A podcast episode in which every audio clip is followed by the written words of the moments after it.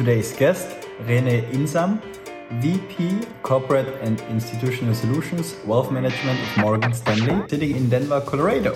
There's a great change framework by David Cooperrider who says uh, an organization or society will will develop in the directions of the questions that they ask the most, and just by you know looking at the public discourse and the conversation here in business, everyone is talking about AI constantly all the time. So there's no doubt that the impact is going to be outsized. That the um, that jobs will change. That that roles will disappear. I believe there's, as always, an upside and a downside to this. I think it's very promising in terms of um, it, growth, right? So there, there's just a lot of. I, I, there's three buckets of AI, I believe. One is knowledge, and I think that the fact that you can you know put a prompt in chat gpt and get a perfect answer one that's good enough to pass you know the legal entrance exams to harvard law school why you know think about school think about college. Why are you going to go to you know to college for four years to regurgitate knowledge? Knowledge is solved right?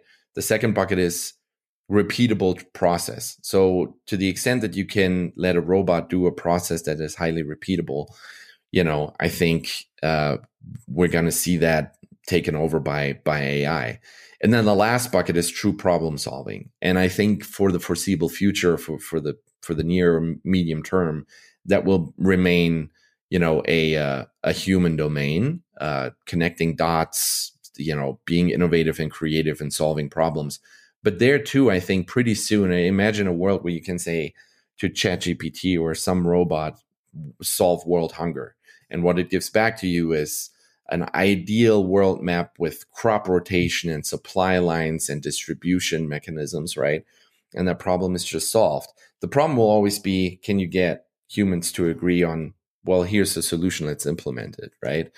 Um, but I think in terms of knowledge, in terms of how quickly knowledge will become accessible, how how you can deploy it, um, and in terms of repeatable process being automated by AI, I think we're going to see that happen so crazy fast. It's already happening even in financial services, right?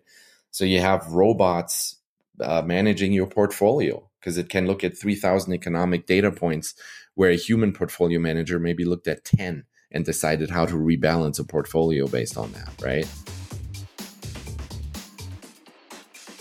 Rene and I talked about um, how it was to build a career in the US in the financial services industry then we also pivoted to an overall global view on the economy um, and drawing some parallels from the 2008 crisis and now um, our most recent um, changes in the economy. Then we also looked into Europe versus US overall, what makes it different, and into AI and um, what it can do to the future of jobs, how we work, and um, overall what it can do with the economy. I would say it's a really um, zoomed out episode into some very interesting global um, topics that are just relevant to everybody. Um, so enjoy the episode and have fun. Then you can build trust and then you can spend less time communicating and more time just getting shit done. Then I went home and, and thought about this sentence. We basically put it on the table. Hiring takes time. People are trained. How to objectively judge certain situations. It's very, very, very, very hard to change things. That was the learning. Entrepreneurs with empathy. To the people side. Today we have Rene here, um, the brother of Alexander Insam. Alexander was already a guest um, in my podcast. I think it was episode number 15. And um, at the end, I always ask for recommendations. And he also recommended you, Rene. So um, happy that you made the time to do a, a, podcast with me. Yeah, absolutely. Thanks for having me. I'm surprised my brother recommended me, but uh, but here we are. That's perfect. I'm not so surprised because when I just looked at your background and profile, I think it's really interesting. So maybe we start um, with some context about yourself. Yeah, absolutely. So, um, so I was born in Luxembourg, hence the French name. My parents thought it'd be fun to give me a French name and bring me home as a souvenir from that time in in Luxembourg, if you will. And uh, and I, I've I've moved to the United States in 2005, where the name Rene is mostly uh, associated with females. So I run frequently run into uh, the issue that people who just read my name and don't see me think that they're talking to a woman or that they're about to be talking to a woman. So, um, that's sort of like the the the background on you know where I was born. I grew up my formative years mostly in Germany in the Frankfurt area, um, and then um, for college, you know, I got my undergrad in economics at the University of Passau, and they had an exchange program at the time with various you know universities in the United States, which was a country that had always you know intrigued me primarily, to be honest, because of uh, because of sports. I was a huge uh, NHL hockey fan, uh, football, basketball, you name it. So, um, you know, the opportunity, that's how it started, but the opportunity to go and spend, you know, even just a year studying abroad here in the United States was a very tempting opportunity. So I was able to get into that program, went to Western Michigan University in Kalamazoo and got my, uh, my MBA there. And then I had unfinished business in Germany for a while. You know, the the idea was to go back and and finish my uh, my diploma um, at the University of Passau. But about a week after uh, graduating from Western, uh, I got a uh, I got a job offer, uh, in working for a small IT consulting company in Phoenix, Arizona. So I took it. You know, I figured if if I hate it, if it doesn't work out, I can always come back um, to Germany and that was in 2005 and and here we are you know 18 years later and i'm still here and you know you know how it goes. You meet a girl you settle down you you know you buy a house and uh and the rest is history. So um yeah that's you know it's always been for me it's been 18 years in financial services over here in the us um we spent 10 years in arizona and then moved to denver colorado uh and absolutely love it here uh, it's a fantastic place to live. If you ever a chance to uh, to visit Denver and the Rocky Mountains, I recommend it. Um, yeah, you can do a lot of great skiing, I guess, right? It's fantastic in the winter. It's fantastic in the summer. I mean, everything that you may have heard about the ski resorts here, whether it's you know Aspen, Vail, Breckenridge, it's everything. Everything's is pretty close. I, I watched a lot of videos back then from Tom Wallisch and all the crazy guys in, in free skiing in Breckenridge. They were really crazy, and we always try to do the stuff um, by ourselves um, yeah. because I'm from Tirol, and we also have the Alps, so we are also very pleased with a lot of beautiful mountains. And we uh, tried all the videos the US guys did over there um, by ourselves, and it was really a crazy fun time, I can say. That sounds great. Yeah, it's very similar, I think, to the Alps in that um, it's it's a very outdoorsy place. Okay, and how did you end up in the financial services industry?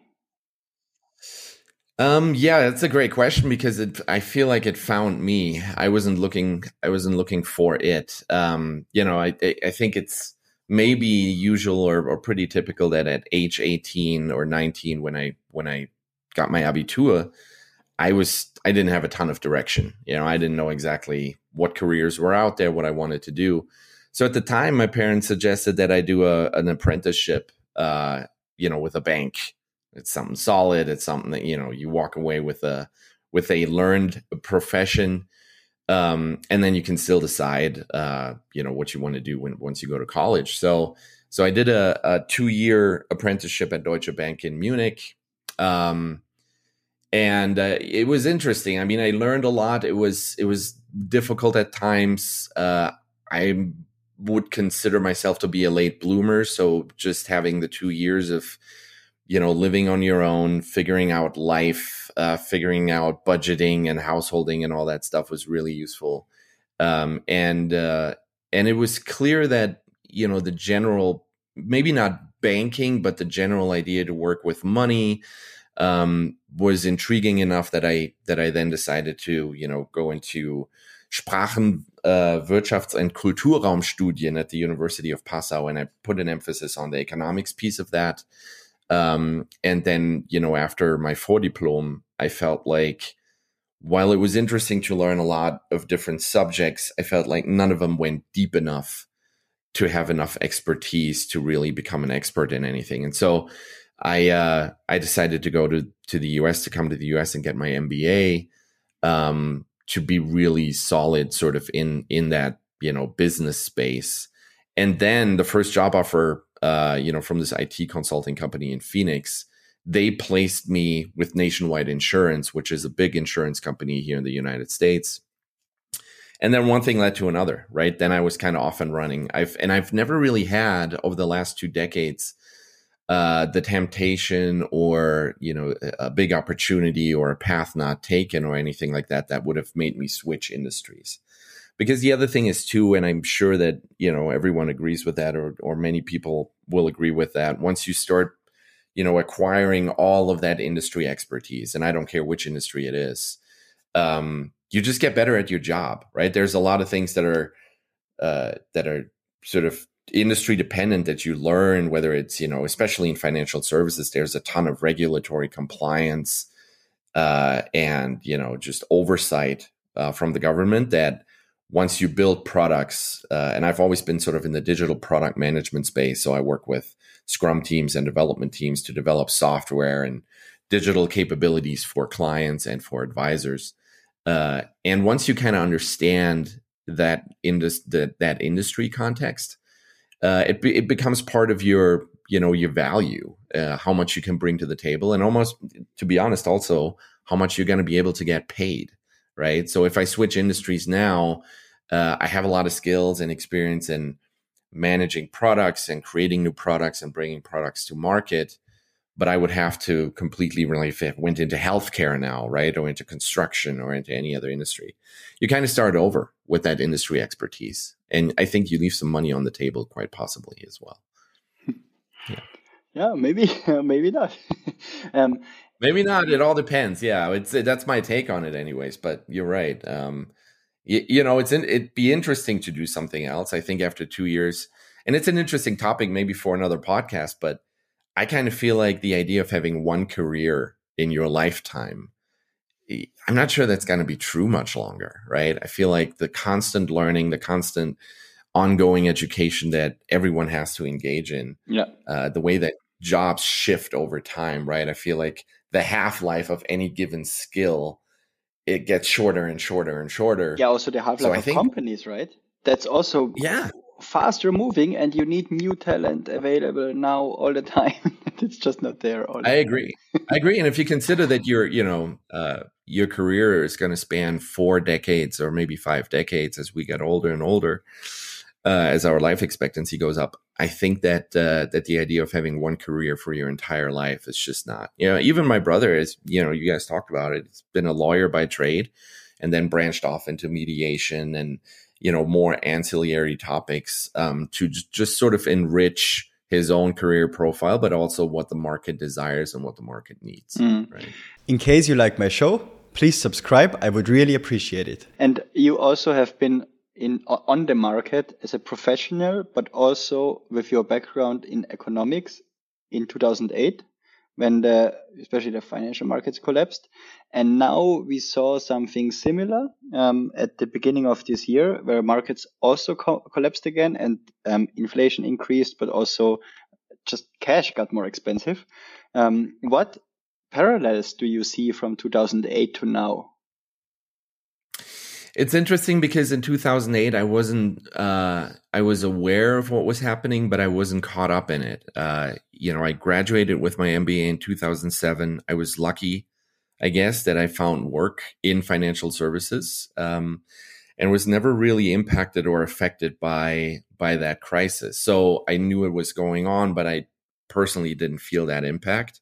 And it was right out of college, so I think my overall understanding of the of the context um, came much later. You know, once everyone, yeah, hindsight, hindsight twenty twenty. Once everyone understood what had happened, mortgage crisis, etc. Now we kind of get it, right? But but I think the root causes were potentially quite different from what we're experiencing now. Um, and again, in the U.S., my sense is that the higher inflation, you know, during the pandemic, the government was just uh, you know printing money. So uh, you know, lots of uh, stimulus packages for the consumer. People were given uh, checks in the mail, quite honestly, right, to to support whether they wanted it or not, right, in the hopes that people would take that money and spend it to prop up the economy.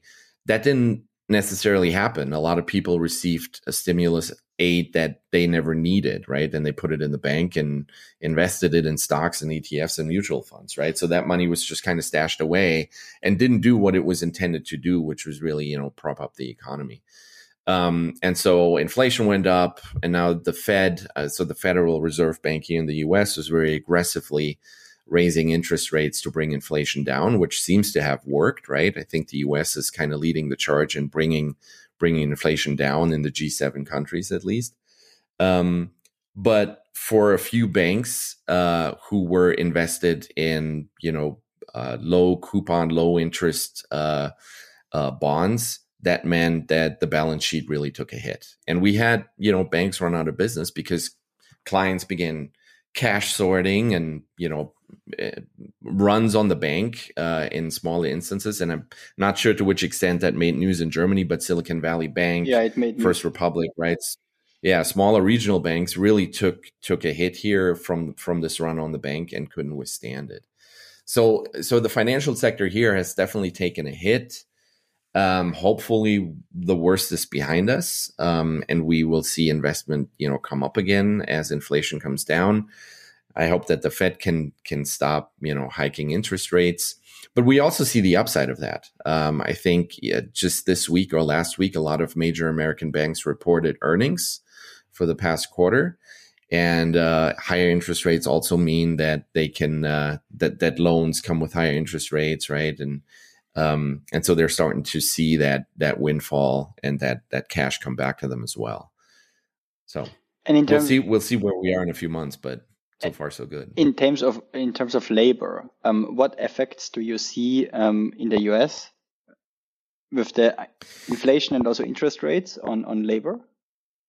Yeah, I mean, unemployment has been fantastic here, right? And that's why every everyone's kind of scratching their heads because um, you know uh, a lot of economic indicators are pointing towards a recession, but employment uh, or unemployment rather stays really low. So I think we're still at uh, don't quote me on this, but I think we're somewhere around three percent unemployment. Um, and people are always like, yeah, but you know, uh, does it consider hourly work and you know maybe maybe people aren't filing for unemployment, but there there is less work to do, right? Um, because you know companies are more conservative you, you have seen, especially in financial services, um, you have seen layoffs, right? Um, yeah, in tech, in tech, you have seen a lot of layoffs. But you know, there's depending on what's in your bubble, right? The news that I get fed with in my in my news bubble indicate that technology and, and financial services companies were hiring like crazy during the pandemic. So you know, just this this uh, this this big hiring spree that everyone was on during the pandemic is now being corrected or maybe right sized um, and and not really cutting into the flesh right it's more of a uh, it's a couple of pounds that you lose like you would if you do a good workout program right but it's not necessarily a reduction in uh, employment levels or what what we you know what they were like before the pandemic hit i'm not sure whether that's true or not right i'm repeating and copy and pasting a lot of the news that that that i see and that i read but the recession hasn't really happened yet. So I think that may be true. Mm. And what is your, let's say, forecast in terms of when when do you think what are the, the attributes that determine um, that the overall economy will turn around and uh, things are getting more or less conservative and more optimistic? What do you think is is the indicator for the tipping point? Yeah, I wish I knew. I I mean, I think nobody has a crystal ball, and in many ways, I think we're already in uh, in, in strange territory here in terms of the indicators that we do see, and and the fact that a recession hasn't happened yet, or that maybe we're in for what we call a soft landing, which is there's a crisis, there's a lot of indicators that would suggest a recession, but it's not really happening. Um, I think you know one signal uh, that everyone is hoping for is that the Fed stops raising interest rates. So once inflation, think the target that the Fed has put out there is about 2%. I think we're at three or just above two. So once, you know, once we reach 2% inflation, I think the Federal Reserve Bank will either pause the interest rate hikes or, you know, maybe present a roadmap in which we see interest rates coming back down and that will create a whole lot of confidence into the market i believe right so mm-hmm. once it's not so much that even if if the rates stop at five or six percent, uh, I think it's more important to uh, to investors and to you know companies to know that this is going to be the rate for the foreseeable future because that gives you planning confidence right mm. so any investment that you want to make into building your business you at least know what your cost of capital is going to be going forward and so it, it makes it much it's much safer for you now to hire people you know, and to spend money because you know what it's going to cost you. The the biggest problem with confidence into the market is the volatility of it, right? Am I still going to be at 5% uh, next month, right? Or can I can I kick off this project now knowing that uh, you know the conditions may change again? So obviously it'd be nicer if money gets gets cheaper, right? Inflation has to be under control for that. But if we get there and we can stabilize rates at where they are, or even or if the Fed can signal, you know, we may bring them back down in the new year, I think that's when you will see everyone will have this collective sigh of relief. And I think that's when you'll see um, uh, things uh, improving again. But but honestly, there are so many other factors, right? Whether it's the Ukraine war, whether it's the U.S. election, I mean, the U.S. election is, you know, and again, I, my focus is maybe too domestic here, but I, I believe that the that the U.S. election has uh, large international implications, typically with the policy changes that happen between, you know, a Democratic or Republican president um, and administration. So we'll see what happens with the election, um, right? And everything could could always uh, twist and turn. But as far as where we are now, I hope that the worst is over and that maybe with inflation coming down, um, investment will pick up again. Yeah, and I think it's also important to just mention that um, cash will not immediately get more um, cheap and affordable. It's just certain that it's not increasing in cost out of a sudden, right? So I think that's that's the key point there, because otherwise you you cannot really plan. And um, of course you can plan, but then when you also plan for an ad hoc change, then what's the purpose of the confidence into the initial plan, right? So that's a bit the problem there that people are just getting hesitant, even if they don't have to be. Yeah.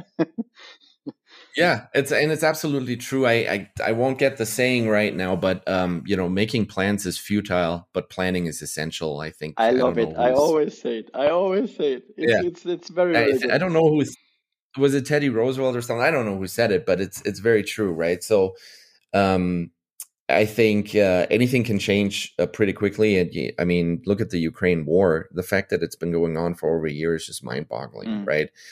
And as far as economics is concerned, I think uh, in, in, in the U.S. at least, I think that conflict is priced in. So even if if we you know find peace in the near future, I'm not sure it'll really impact the markets uh, here in the U.S. I think it would in Europe, right? It may fix the supply chain issues. It may um, you know just uh, have an impact on the European market. I'm not sure that it would on the on the American market, but it's just uh, yeah, I think we live in a pretty unpredictable world. So so uh, plans will have to change frequently. Yes, right? and and that's also where the mindset. And I'm curious to hear your take on this, Thomas. But the mindset, I think, what I observe working, you know, in the U.S. and having worked here for so long, I think it's a strength of the American system um, and the American mindset is to be very uh, I feel like we start a lot of things here, uh, and we are not always sure where it's going to lead. But the attitude towards risk, the attitude towards experimentation, uh, I feel is is different. Uh, and I don't want to say better or worse, but um, there's a lot of capital here, and a lot of capital is being deployed to just try something. And if it doesn't work, we're not going to dwell on it. We're going to pivot. We're going to take it in a different direction.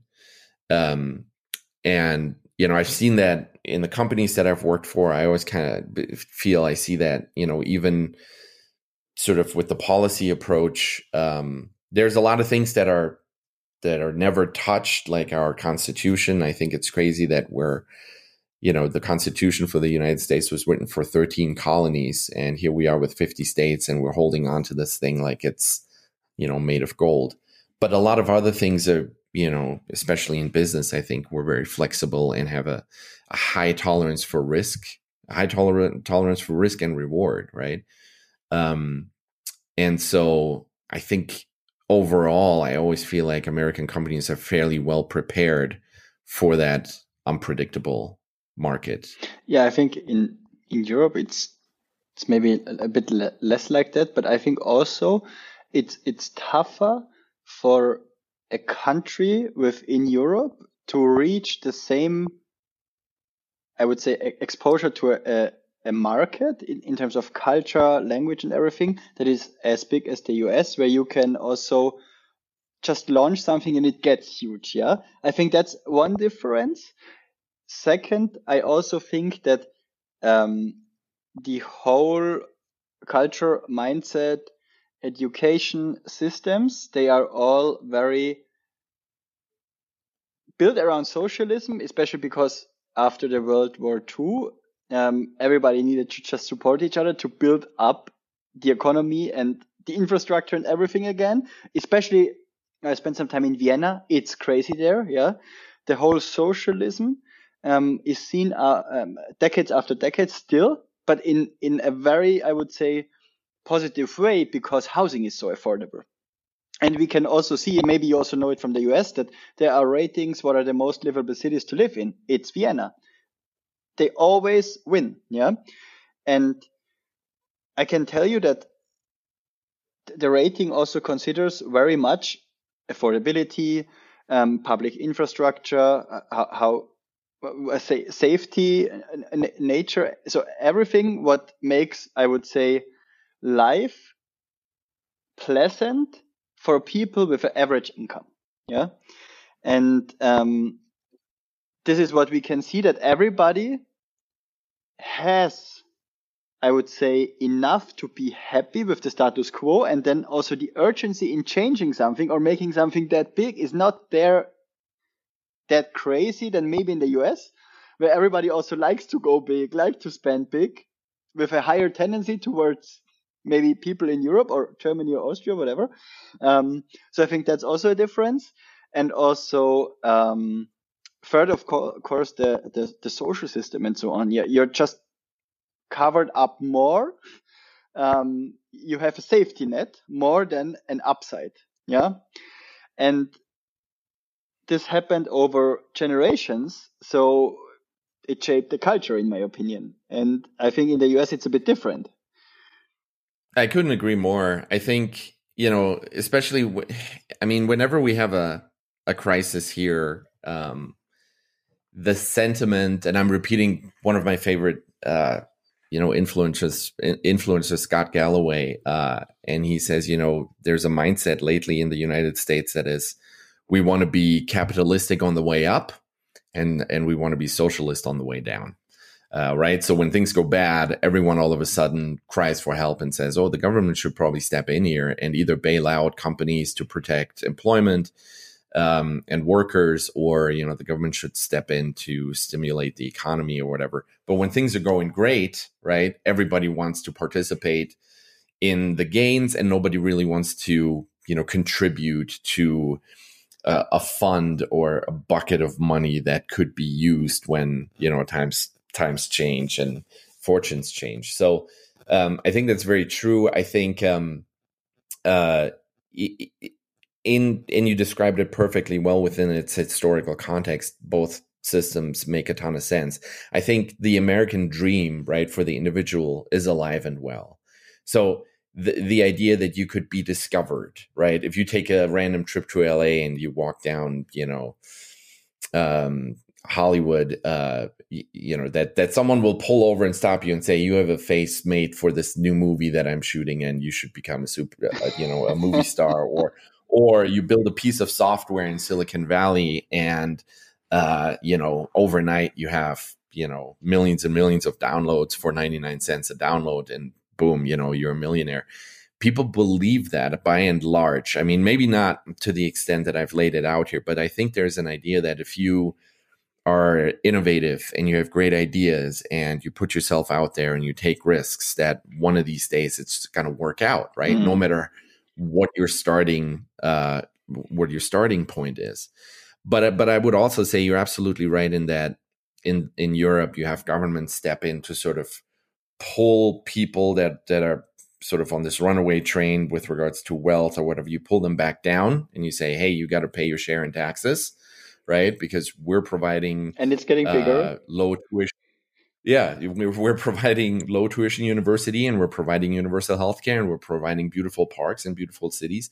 And the U in the U.S., you know, you, you let those you let that run away, right? So the incentivation to have a great idea and to grow that idea and to make it big at scale um, that works better here because no one's going to you know pull you back into the into the into the pot right it's the lobster mentality like you have all these lobsters in the cooking pot and as the water gets hotter and hotter some of them are going to try to climb up and any lobster that gets too high out of the pot is going to be pulled down by the other ones right um uh, you know, and it works in both directions. I mean, everybody in Europe knows how you know America has. You know, if you if you're born I don't know, on the south side of Chicago, you're just not going to have the same opportunity or, you know, equality of opportunity is really an illusion. Um, because, you know, your starting, your starting position, uh, will matter mightily here. You know, the school districts that are, um, that you have access to, the universities that you have access to, the healthcare you have access to. I mean, it's all kind of ruled by by money, right? Um, the government is not going to be that big equalizer here. Um, and that's a point of contention, especially as things go bad, right? Because uh, then that system gets squeezed quite a bit, quite a bit more. But yeah, by and large, you know, I've you know that if you are fortunate enough um, to have an education and if you're willing to work, I think you can have a fantastic career here. That's true for Europe as well, right? But again, I think, and you pointed this out as well, Thomas, is the scale is just different. Yeah, scale and right? also the, US the urgency. has this fantastic yeah, yeah. You have this fantastic domestic market here, right? 330 million people um, who are all striving for, you know, by and large, uh, a good life, the big house, the big car, you know, the big job, and ready to spend. They are ready to spend. I have yeah, another company, a software that... company, and we just launched it in Europe. And we did not even go into the European market, to the US straight. And boom, out of a sudden, without even being on the phone through outbound, cold outbound, and just having chats with them. They are buying yeah. monthly subscriptions for 400, 500, even more euros. You wouldn't in, in, in Germany or Europe, you would need to have two calls with them explaining everything that they trust. I think everything has advantages and disadvantages. So maybe they get also scammed more often, but we're not a scam there. Um, but it, it's just also an example where we would always say we never tap into Europe, we just go straight to the US and it works.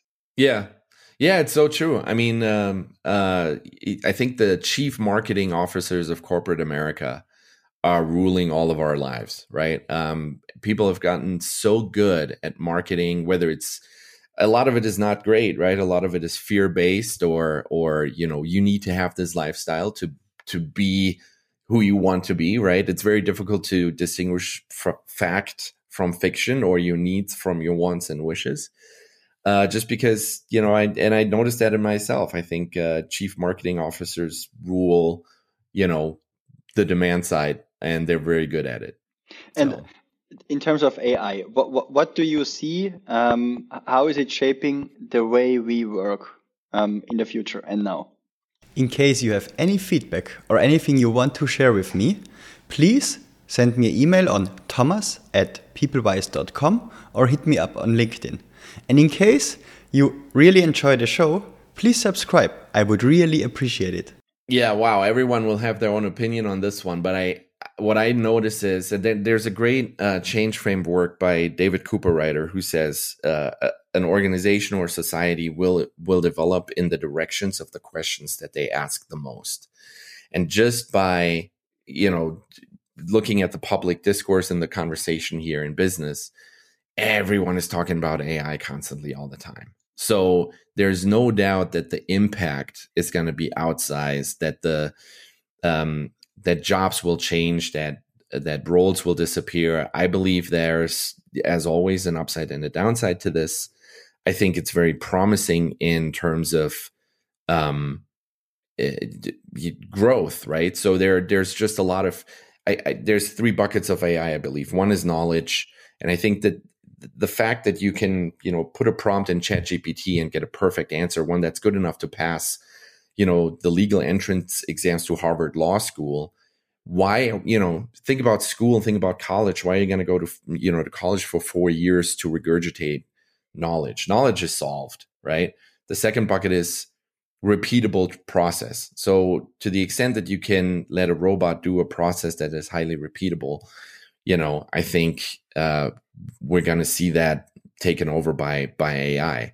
And then the last bucket is true problem solving. And I think for the foreseeable future, for for the for the near medium term, that will remain, you know, a uh, a human domain, uh, connecting dots, you know, being innovative and creative and solving problems. But there too, I think pretty soon, I imagine a world where you can say to ChatGPT or some robot, solve world hunger. And what it gives back to you is an ideal world map with crop rotation and supply lines and distribution mechanisms, right? And that problem is just solved. The problem will always be can you get humans to agree on, well, here's a solution, let's implement it, right? Um, but I think in terms of knowledge, in terms of how quickly knowledge will become accessible, how how you can deploy it, um, and in terms of repeatable process being automated by AI, I think we're going to see that happen so crazy fast. It's already happening even in financial services, right? So you have robots uh, managing your portfolio because it can look at 3,000 economic data points where a human portfolio manager maybe looked at 10 and decided how to rebalance a portfolio based on that, right? Um, uh, you can have it, you know, in in project management, right? So there's now plugins that allow uh, an AI to listen to a project meeting and assign to-do lists and tasks and write backlog items, right? Why do you need project managers, right? What do you need scrum masters for? All of those roles are potentially at threat, right? Um, and at risk of, of becoming obsolete. But I mean, the sky's the sky's the limit, right? And think about all the dark side of AI that we haven't even talked about. Even so. podcasting. I also saw that there are podcasts where AI is talking to each other. it's insane, right? Like, so a friend of mine, um, uh, his daughter applied to you know three jobs, was offered two, had to say yes to one and no to the other, and said, "I got to s- send a thank you note to the one that I'm not taking. I'm gonna let." ChatGPT write that thank you note, and it it nailed it. It hit it out of the park. Fantastic thank you note, right? And pretty soon, uh, no one's going to read those anymore because everybody knows those are AI generated, and the only one that's going to read them is another AI, right? Your Salesforce AI is going to say, "Hey, we received a thank you letter." Check, right? But not, there's not a person. And and as always, Thomas, right? Is if you have one force pushing strongly in one direction, you will have a counterforce push, pushing into the other. So once robots are reading thank you notes that are generated by robots, the thank you note that's going to stand out is the handwritten one. So we're all going to say, you know, and go back to if people can still write, you know, um, we're going to write hand, handwritten thank you notes to stand out from all of the digital noise that that's created by by robots. Mm, crazy, yeah. Um, definitely agree yeah. on that point. And maybe some final recommendations. Who is a guest that um, you know but I don't know who I should interview next? Wow, yeah, I, uh, you know, ever since you said that at the beginning, I've I've been thinking about this, and there a lot of people come to mind. It kind of depends on what you're looking for, but in, within my network, you know, um, let me uh, let me send you a few folks. I think there's um, obviously, you know, people that are very similar to me in financial services who maybe are you know run bigger teams and and have another opinion here um but i also know you know uh you know uh whether it's athletes or people running you know sports teams i it's a different angle for me so i kind of always love that would be interesting i'm totally into sports and i never had someone from sports here yeah, yeah. So in the neighborhood where I live, there's a retired NHL player um, who, you know, uh, I think he, he he hung, he hung up his skates about a year ago or two, and uh, talking to someone like that is fascinating because it's a completely different career um, than you know the corporate stuff that we all do. Uh, definitely. let me see what I can do. Yeah, sure. It was it would be awesome. And Rene, it was really nice meeting you, and thanks for your time. Likewise. Thanks for having me, Thomas.